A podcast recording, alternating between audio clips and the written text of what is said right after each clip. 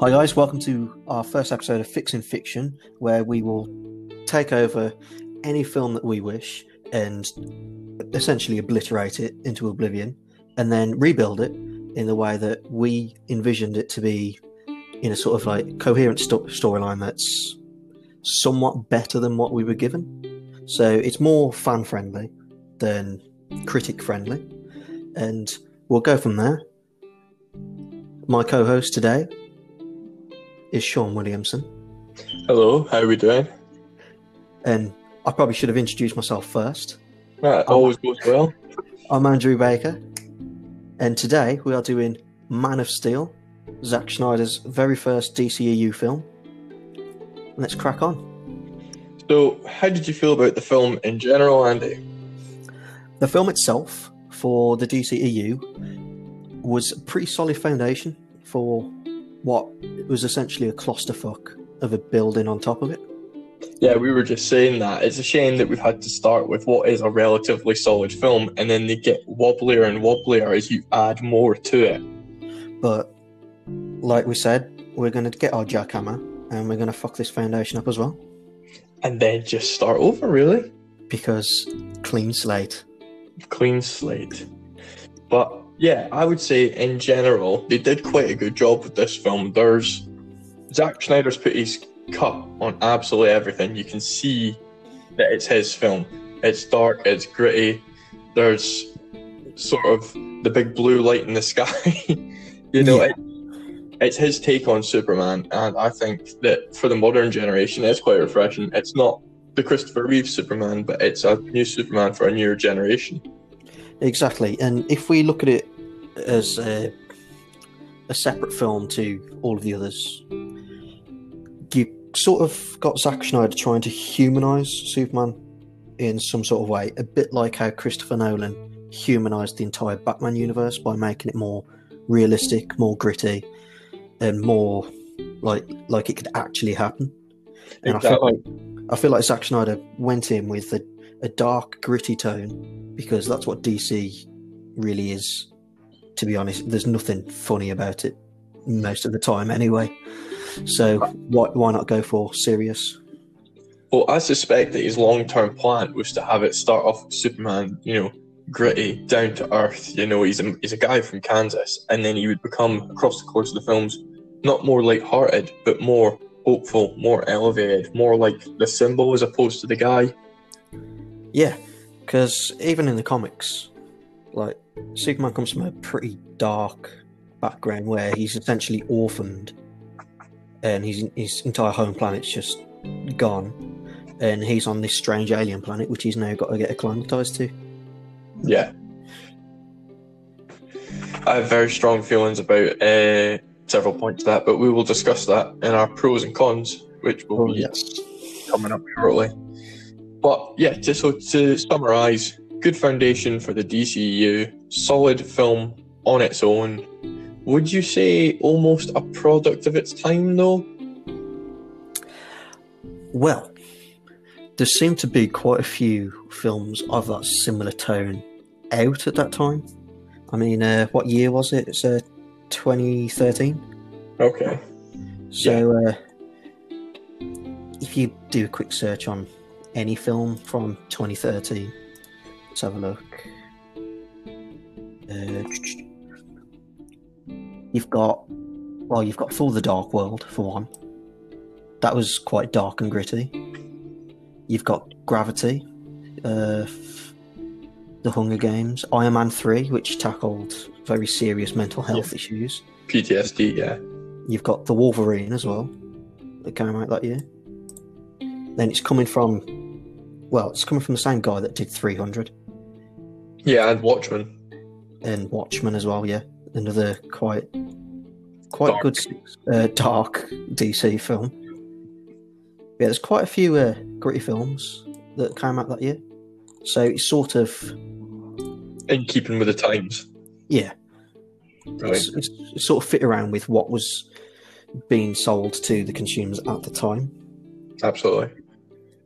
Right, so next up on our list is the pros and cons section. So let's just head over there right now.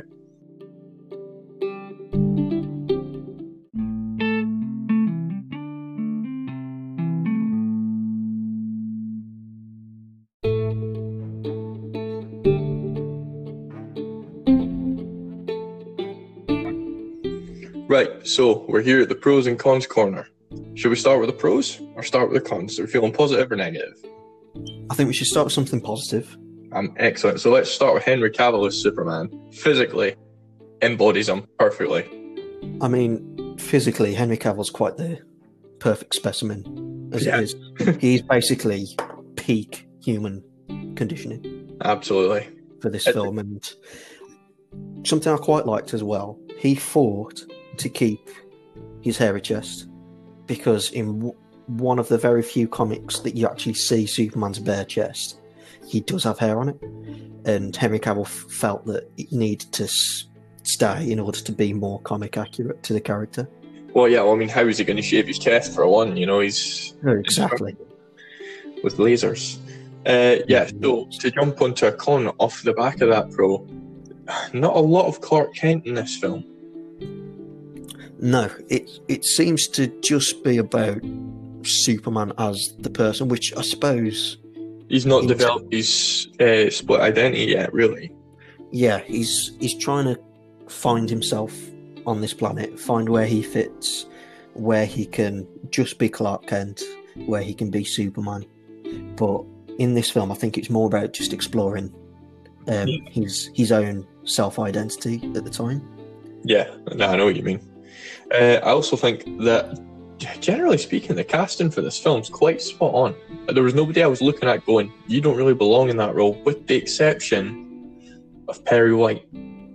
I don't think Laurence Fishburne was particular. It's not that he was bad. I just don't feel like he was particularly well done. Yeah, because if you compare journalist bosses in comic movies, you've got Perry White and you've got J. Jonah Jameson, which are the ones that stand out. Yeah, J. Jonah Jameson has a personality that sets him aside from everyone else, where he, he's like, he's loud, he's obnoxious, he essentially wants to bring down Spider Man through the power of the media, which is a very good characterization for today's media, really. yeah, absolutely. Whereas- Whereas Perry White, he was more just a, um, he was just there. He didn't really stand out. And Yeah. to have such a high caliber actor like Laurence Fishburne playing him, it just sort of um, meh. yeah, It's a bit of exactly. a miss. Bit of a miss. Yeah. Uh, another. I'm just sticking with the positive points because we'll get to the negatives in plenty of time.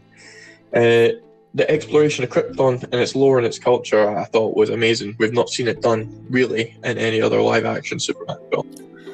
Well, exactly. Um, in the very first Superman film with Marlon Brando and his impeccable white hair, all you really see is a bunch of crystal walls, a crystal star-shaped spaceship, and that's really it of Krypton. Exactly. Most of it looks practically like Pluto. It's just a, it's just an ice planet, really. It's essentially the, the same set as the Fortress of Solitude. It could be the same set for all I know. They look Yeah. so similar. But this was nice because although it was all overlaid with sepia and quite muted colours, I like the fact that we saw we saw some endemic life. We found out about how they've all got different pre-programmed roles, apart from Clark, who's the first natural birth in ages. They've got this council. They've got loads of stuff that hints Yeah. at a larger history.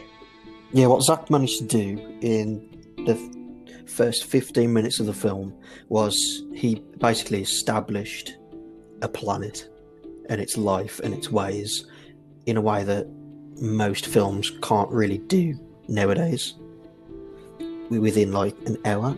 So he, he quite quickly established Krypton as like, yep, this is what it's like. These are the sort of life forms you've got on it. This is the society. Let's move on. Exactly. The humanization as well, I think, of Superman in this film's quite good because although I've complained that there's no Clark Kent, he's also not Superman for most of the film, and you kind of see him struggling to come with, "Do do I do this? Do I do that? Do I do what my dad said, or do I do what I was sent here to do?" Well, yeah. Um, what I'd say this film is is it's a Kal El story. Yeah, It's not a Superman story. It's not a Clark Kent story because with Superman, his alter ego is Clark Kent, and in most superhero films, especially origin films, they usually have their identity and then their alter ego. So for like Batman, you've got Bruce Wayne, Bruce Wayne, Bruce Wayne, then at the end Batman. Whereas this one, it's Kal-El, Kal-El, Kal-El, Clark Kent. Yeah, it's almost like he goes. It's almost like he goes from being Kal-El to Superman, and then Superman realizes he needs another alter ego, so he gets Clark. It's almost like he's got three, which feeds into the Holy Trinity idea, which feeds into one of my cons actually, which is the heavy savior symbolism in this film. It is everywhere. Oh, he's he's practically Jesus Christ. Yeah, I mean, don't get me wrong, the comics aren't subtle about it either. But Oh, you've no. got him, you've got him doing crucifix poses as he's coming out of the ship. At one point, he's confessing in a church in front of a stained glass picture of Jesus. Like, how heavy does he do you need to go?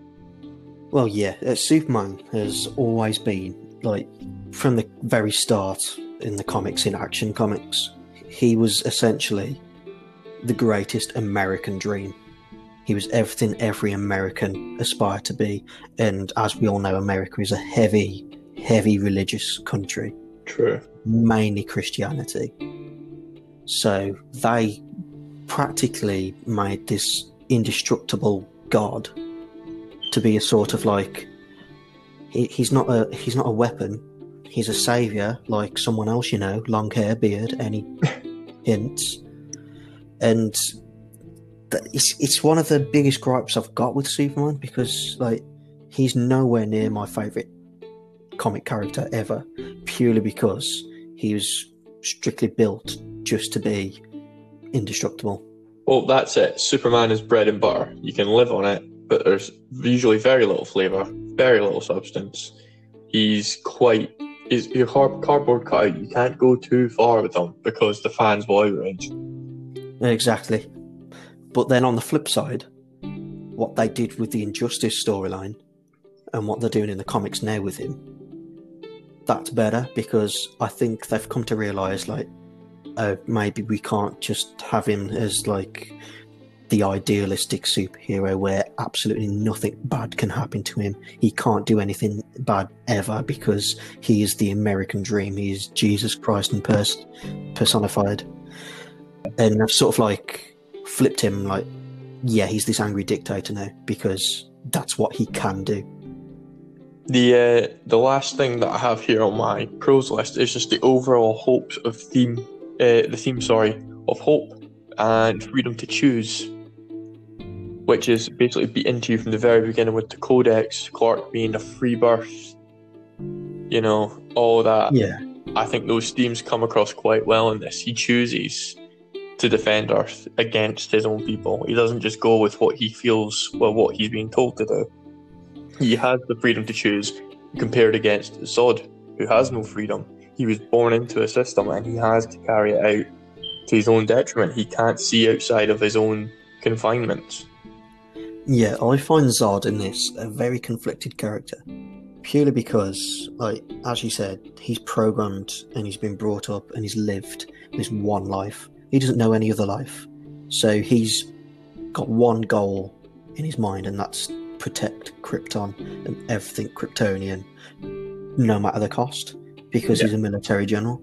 So, like at the end of the film, when essentially all of that's gone, you do feel for him because he's like he's got nothing left anymore. There's Yeah, literally him. There's Kal El. That's it. He's a computer with no programming, essentially. Yeah. Yeah, but I, th- I feel it's dealt with quite well. Let's get on to our cons. We'll try and keep it brief because we could get sucked into this for ages. So, yeah, you could. the characterization of Jor-El is a bit inconsistent because he's programmed, if that's the right word. He was grown as a scientist, but then he's whipping guns out, shooting, fighting, holding his own against a general who was bred for war. It just doesn't mesh with what we've been told.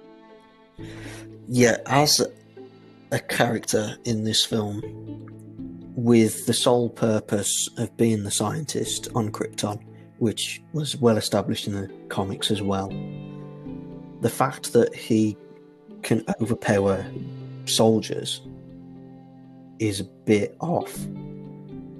Because, yeah, give him some basic self defense. Let him use his scientific mind the same way that Bruce Banner does in the comics, where he creates solutions, whereas he he can't fight one on one. He has all of this technology around him. He uses his brain to outthink his opponents, and I think I would have liked to have seen Jor-El use that and utilize the technology that he had because, like, he was the leading scientist essentially. So yeah, he would have had all good toys. yeah, he's got big brains. He's got good toys. He could have made something, some sort of defense mechanism to maybe shield him, protect him, and whatnot. But no, instead they were like, "We're giving him a war suit. We're giving him some weapons. He's going to fight these soldiers, which are bred to be soldiers. That's all they know, and he's going to beat them because they're minor characters."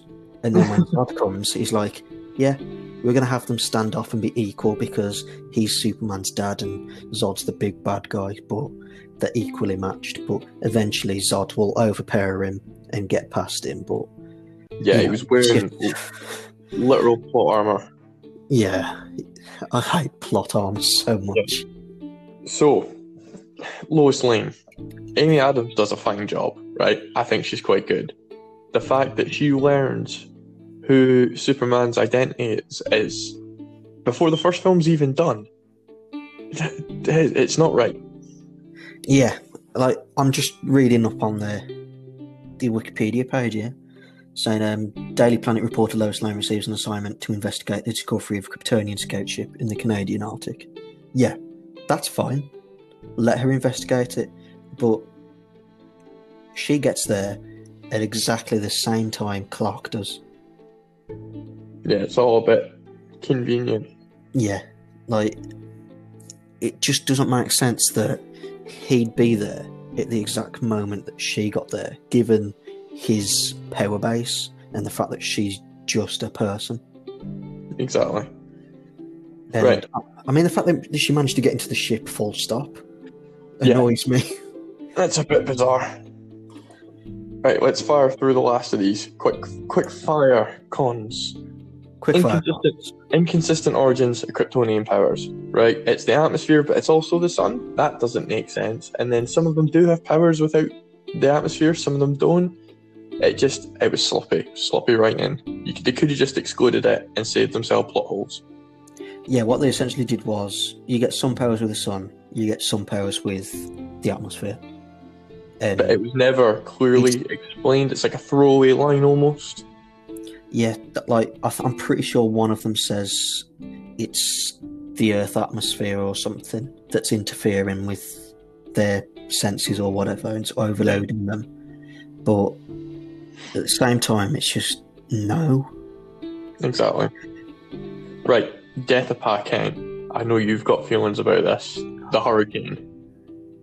There were so many ways Clark could have saved him so quickly. I mean, this man's faster than a speeding bullet. He's almost as fast as the Flash. There is no way in hell anyone would have seen him if he moved at top speed, got Pa Kent out of that car, moved him to a safe location, and got back there. Nobody would have noticed it because they'd all whole- be, they'd all be focused on the tornadoes coming at them. Exactly. The whole use of the tornado in the first place, I didn't feel was necessary. It was more like it was an action piece. The original, Jonathan Kent has a heart attack, and it's to teach Superman that despite all of his powers and all of his abilities, you can't save everyone. People will still die. And that message is kind of lost. Yeah, having him die from something that could have been prevented by Superman is a bit strange. It's almost like if he'd got shot, like Superman could have prevented that. He could have just stood in the way, took the bullet, bullet crumple up on him, end off. A natural disaster. There's a million and one ways Superman could have saved him from it, but having him die from natural causes, such as a heart attack, or some form of illness, something that Superman is powerless against, would have made more sense and made that moment even more impactful. Yeah, absolutely. My last. This isn't so much a complaint; it's more of a niggle. The the final Smallville Metropolis fight goes on too long. Like it's a lot of action, and your brain starts to sort of disconnect a little. I find you might disagree.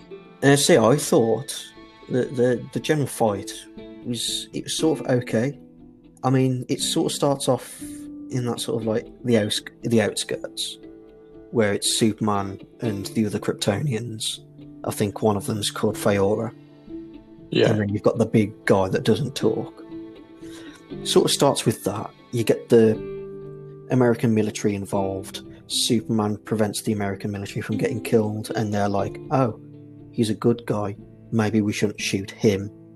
Which you know, it's a bleeding obvious at this point. yeah, And then it sort of moves into the city, but then at the same time, you've got Faora on the ship with Lois Lane, who has no reason to be there whatsoever. And then you've got Zod and Superman basically demolishing an entire city. Now, if you take out the beginning fight, I'm fine with that. Take out the bit with Lois Lane and the ship, I'm fine with that. If it was just Zod and Superman demolishing that city, but have him have Superman trying to force his way out of the city, which we'll Yeah. get on to later, yeah, that would be the perfect fight scene because it shows you what they're capable of. yeah. So, with all that in mind, let's get started with the rewrite. Rewrite.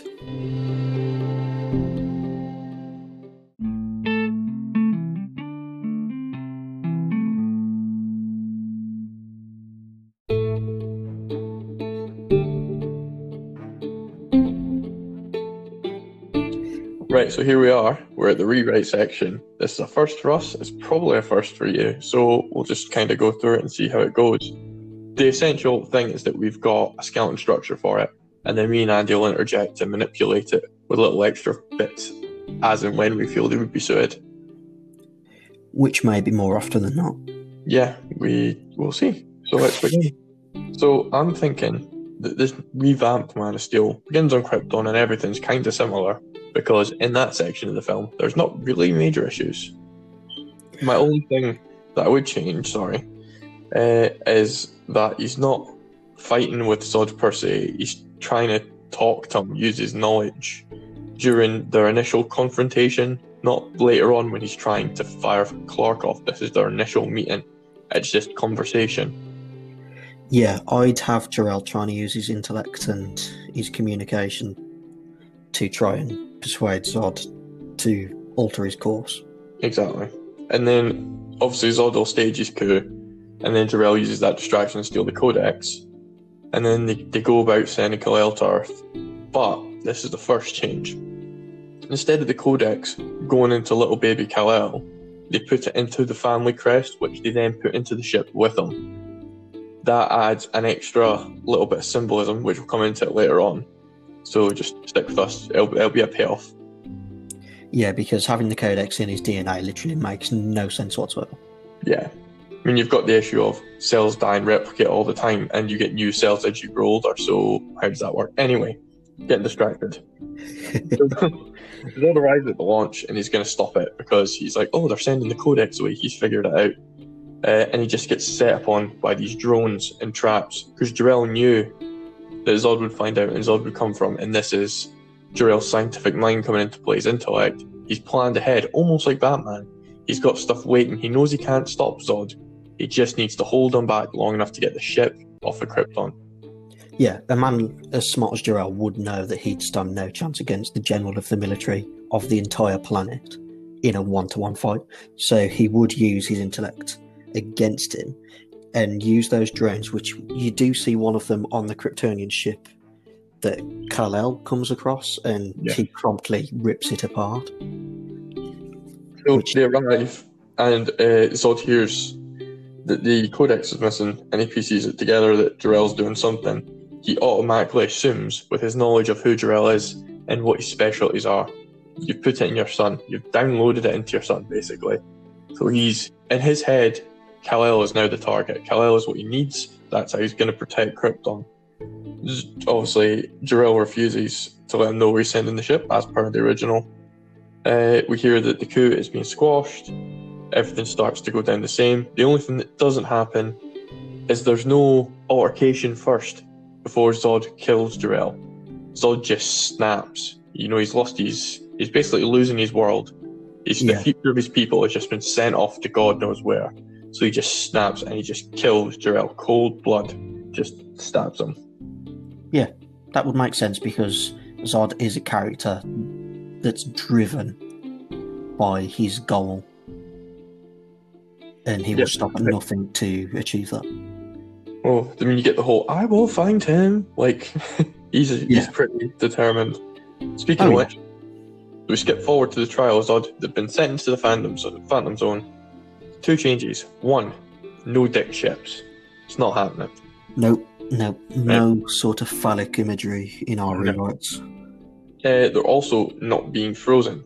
They get sent to the Phantom Zone, and the deal is while you're in the Phantom Zone, your aging process is slowed down significantly. Like, you're not immortal, but you will outlive everyone you know. That's the form of punishment that they give, because being frozen during your time in the Phantom Zone makes no sense. Yeah, it's almost like the quantum zone in Marvel, where Yeah. once you're in it, time passes for you differently than it does outside. So, five minutes in the phantom zone could be what five hours outside of the Yeah. phantom zone, and so on and so forth. So, they'd been there for like a day tops, but then outside, years and years have passed. Yeah.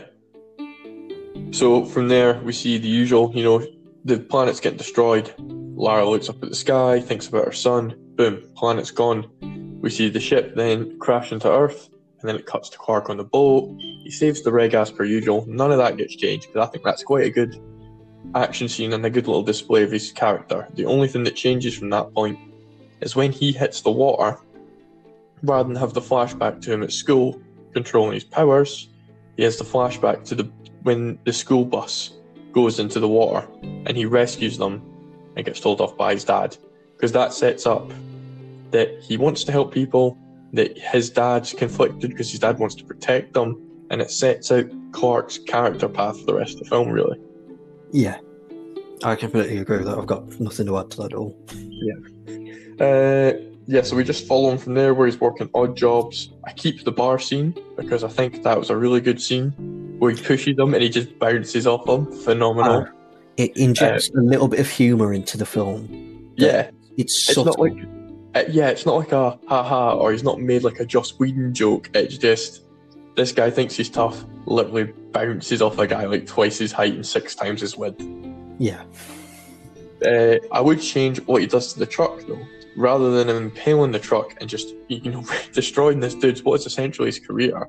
He just moves the truck between two points where the guy now cannot get the truck out. The truck is fine, but you're not getting out of there anytime soon. It Oh, shows yeah. that he's still got that edge of humanity, but he's not destructive for the sake of anger. no, he's just going to create a massive inconvenience for him. Yeah, he's just like, oh, I'm not going to hurt you. I'm just going to make your life a little bit more difficult. Yeah, So- that, that does seem like something he'd do. Yeah. So from there, we cut to uh, the Canadian ice lands, or whatever it was called, the Arctic, the Canadian Arctic. Uh, But we follow Clark doing it first. He's arrived. He's like, I've heard that there's something strange in the ice. I'm investigating this. I've got a low tier job. And he's walking about doing whatever, and he walks past someone. The camera pans from following him, starts following this woman because it's Lois Lane. She's on her investigation, but she arrives after Clark. Clark's already kind of been at this a little while by the time she gets there. Yeah. Uh, we follow her. We get some exposition about what the craft is, how long it's been there. Nothing changes until she's following Clark to the ship. She does not see his face at any point. She doesn't talk to him. She does, she just sees his back basically. Follows him into the ship. She's taken a few photos. The AI attacks her as it does before. Clark intervenes, but then super speeds her outside of the ship, ages away from the ship. She's not injured like she was before, where she would bleed out. She's just been kind of shook up Yeah, eh, because he got to her in time, and he just removes her from the situation because he doesn't want her anywhere near his business. yeah, Because why would you? He's, he's, he's trying to keep hidden, you know. well, exactly. He he doesn't want his abilities to be published in quite a Newspaper, large newspaper.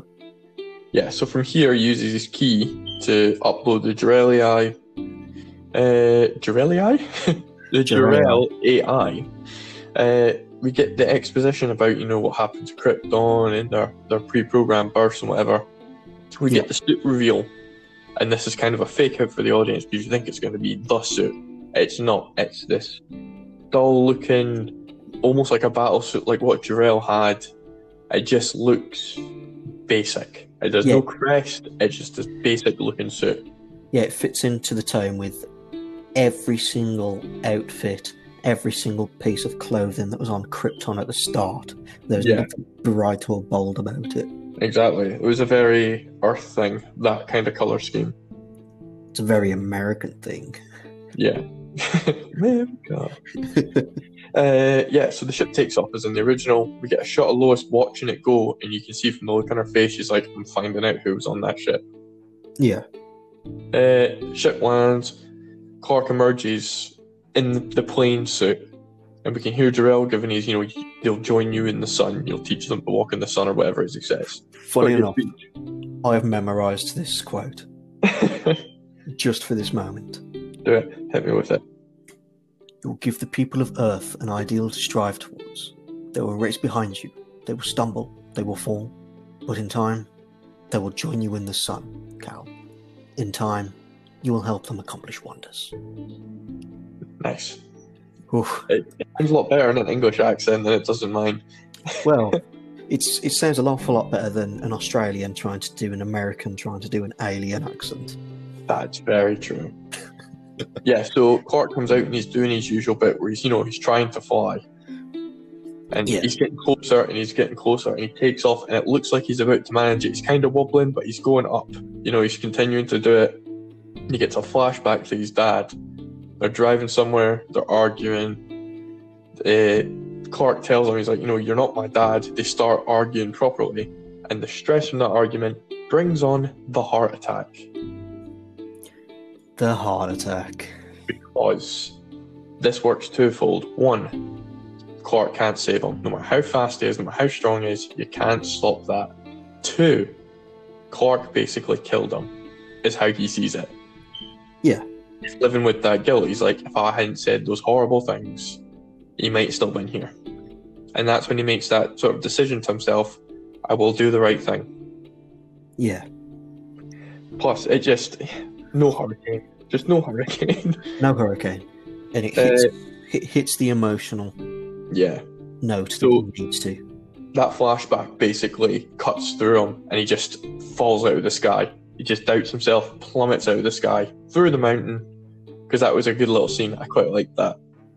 And see, I thought that maybe there could be some sort of building that he somehow jumps over, and Oh, then the wee I, I just I just have a little cut to two random American truck drivers that have just watched this person jump over the building, and one of them turns to the other and goes, "Did that guy just jump over this building?" And the other one just turns and goes, "It's more of a bound," because that would just that would be the the creme de la creme of all comic callbacks for the That would be that, pretty good, actually. the man that could bound over buildings.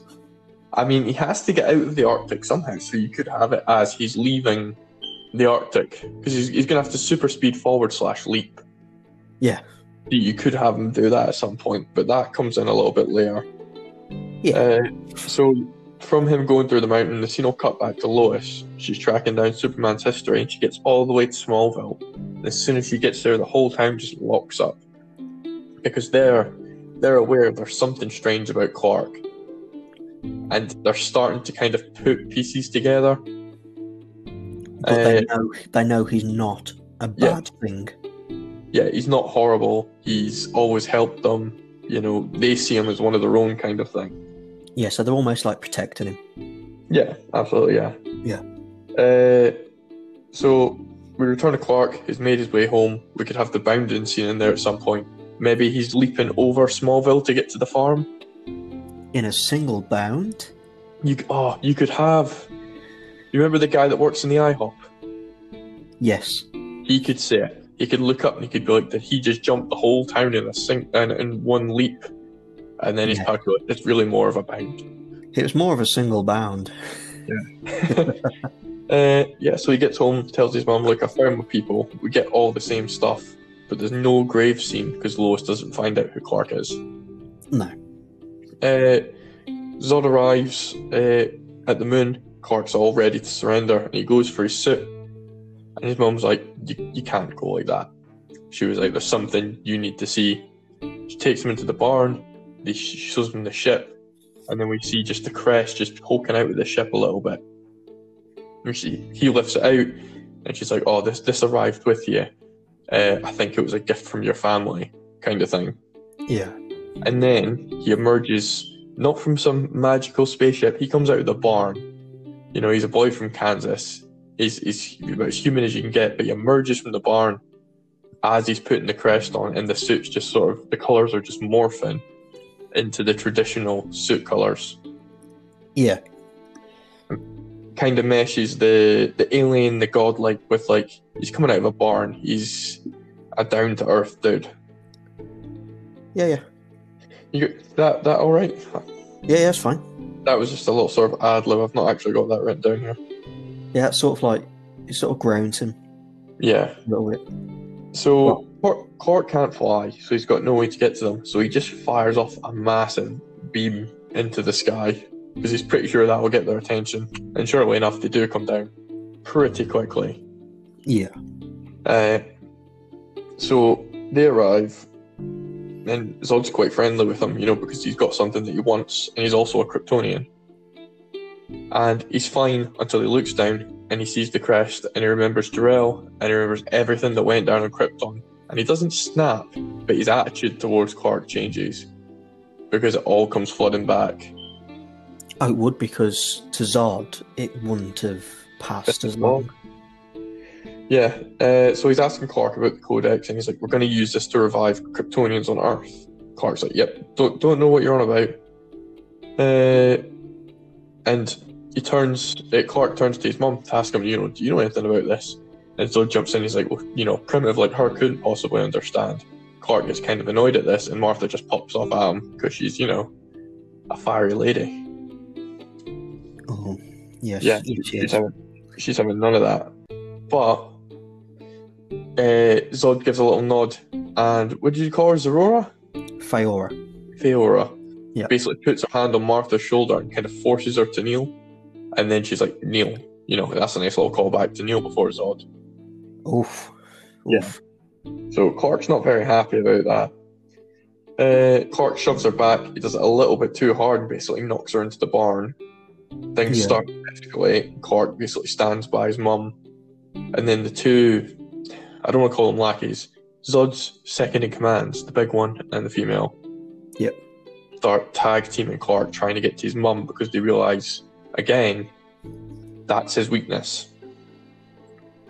So Clark's basically defending his mum. We don't immediately get him throwing somebody into Smallville. He's kind of holding his ground, trying to get her to get back to the house essentially and get them away from her. Does that Yeah, make pretty much, yeah. Uh, yeah, so Zod eventually calls that off. And he's like, you know, I, I need this codex. And he's trying to make it seem like he's doing Clark a favour almost by protecting his mum. And he's like, look, if you just give me, you know, if you can tell me where the codex is or, you, know, locate it for me, we'll leave. We'll just leave Earth in peace. We'll settle it somewhere else. Clark's like, yep, definitely don't know where it is. And Zod misreads that as Clark as being like his dad. He's deliberately defying him Yeah. the truth, which is Clark doesn't know about the Codex. He doesn't know about his heritage to that degree. But because of Zod's previous uh, encounters with his dad, he's like, "Nope, you're being, you're being just like he was." You're being a dick. Yep.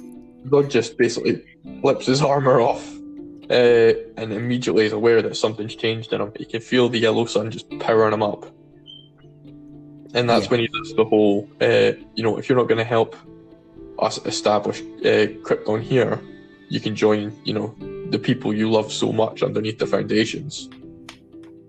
And Clark's like, Clark's like, yep, nope, that's not happening. So he just goes from, and then realizes after about two seconds that Zod is miles ahead of him in terms of fighting ability.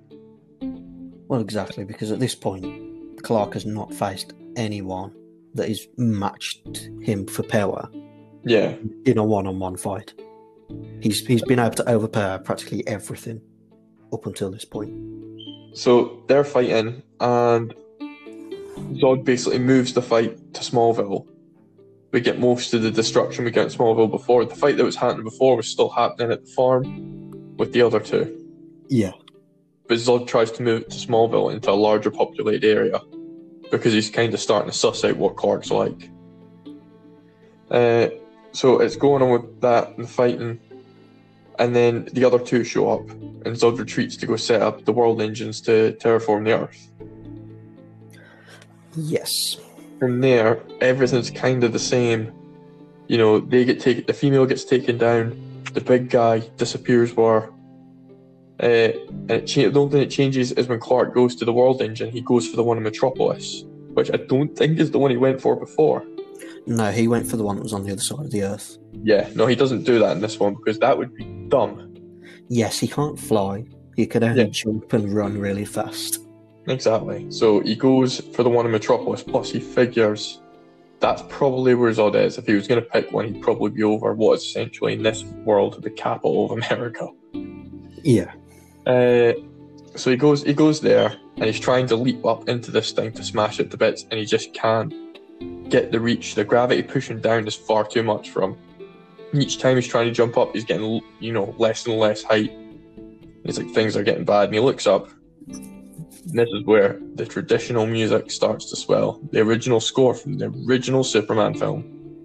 So that starts to build up, and he can hear both of his dads talking to him he hears the sun speech again because I mean that's about as inspirational as you get. Oh yeah. And then his Kryptonian dad kind of starts to fade away, and he just hears Jonathan Kent go, "Whatever you do, your gift, you're always going to be my son." And then he looks up and just smashes through it as the music's like crescendoing, comes flying through the top, and you can just see that Clark's kind of giddy because he can fly. Oh yeah, he's going to be absolutely, absolutely over the moon with himself. yeah, he's trying to be serious, but he's like, I can, I can fly. He, he's still he's human in his mind, whether his body is or not. He's like, I can fly. This is amazing. Uh, so he comes out the other side, and he just, you know, he's enjoying this moment. He's kind of basking in the sun almost, and he just gets whacked out of the sky by Zod. And from there, really, things kind of stay the same. The only thing that majorly changes is Clark is continually trying to move the fight away from Metropolis, and Zod keeps bringing it back because he's like, well, this is the only way I can kind of keep you capped now. Because yeah, he would have sussed very early on that Carl was trying to almost hold back Yeah. while around in a populated area, so he'd see this as a form of weakness that he could exploit pretty quickly. So he's like, "Yeah, we're going to fight there because I've got the home advantage there." Yeah, so I would keep everything from there, including the infamous next to that. I think that for that character and for where it was going, it made sense. I would keep the I'm never gonna stop line. Yeah, because it's it's essentially like, here's the ultimatum: these people are going to die, or you're going to kill me. It's one of them. You Yeah. have to choose because I am going to kill these people. Absolutely. and it sort of almost gives Clark that that sort of like um, moral dilemma. It's like, Yeah. do, do I let these people die, or do I kill this one person? It's one life against three, I think it was. Yeah. So No, four. I'm sure there was a father, a, a mother, and a son and a daughter or something. yeah, so Anyway, it's that age-old dilemma of do you kill one person or do you get let loads of people die? Yeah. But yeah, so he snaps his neck, does the scream, he's in mourning. He picks the body up and he flies it away. We don't see where he takes it, but it's implied that he's taking it for some sort of respectful Kryptonian style burial. Yeah, He doesn't just leave the body there to get picked up because he's not an asshole. He's like, well, you know, for all of his faults, he was still one of my people. He'll get a Kryptonian burial. Yeah. Despite all of his faults, he was just doing what he thought was right. Exactly. Uh, and then the film kind of wraps up with the bit where Clark's walking into the Daily Planet. He's got his glasses on. He walks into the elevator. Lois is there. He looks at her, knowing who she is. He recognizes her. He didn't really know she was going to be there because he's not super clued up on who who's who at the planet. Yeah. But he looks at her and he's like, "Oh crap!" Uh, and she looks at him with with no recognition at all. Yeah. This weird guy's basically staring her down. Well, Uh, in the, in the comics, the glasses are actually not just your normal pair of specs either. Are there got- some sort of like Kryptonian hypnosis glass or something that kind of like perceive uh, warp reality or something, or warp perception? Yeah, it's it's basically um, whoever wears them becomes less perceived by other people, so they can basically just go unnoticed That's interesting. and, and unrecognised. So, which is why loads of people don't recognise Superman just putting putting a pair of glasses on. Uh, and then the film closes with her going first day, and he goes, "Yeah," and she goes, "Welcome to the planet." That's it. Film end. Man of Steel wrapped up. Now, see, I like that line. Welcome to the planet. Yeah, because it's it's well, obviously it's pretty on the nose, but it's just it's so. It's I don't know what the word is. It's the right amount of cheese Yeah, for a superhero film. because to her she's just saying welcome to the daily planet to him it's twofold and to us right eh but she doesn't know and he does Yeah, But we're like, he's seen it. "Hey." It's sort of a knowing for us and a knowing for clark and she's just in the dark. That did Yeah. well it meant to rhyme but it did. so that brings us to the end of man of steel. The rewrite was surprisingly difficult because it was a decent film. And you, you don't want to change too much when it's an all right film because there's a lot in there that's still good. And because you're not changing too much it really restricts what you can do creatively. Yeah, so in a way, we didn't we didn't obliterate the foundations for the DCEU. We simply chipped away the bits we didn't like and put in a new, a new fresh coating. exactly however next week we will be getting stuck in with but well, not next week when we get round to it because despite covid we're actually living quite busy lives Yes, Uh, i think fortnightly is probably a more realistic whenever we get round to it. Yeah, just whenever. It could be fortnightly, it could be monthly. It's until we're up and running. Just keep an eye on the page, really.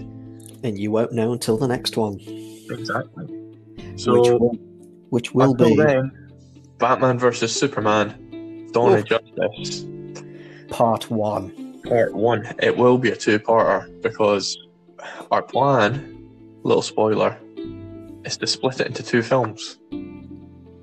Batman So- vs Superman. Yep. And Dawn of Justice. So that will be very interesting. And if you want to know what happens with that, I suggest you tune in next time. So until then, I mean that's goodbye for me in Scotland, It's a farewell from me in sunny old England. and we will see you for the next podcast. Fare thee well, listeners.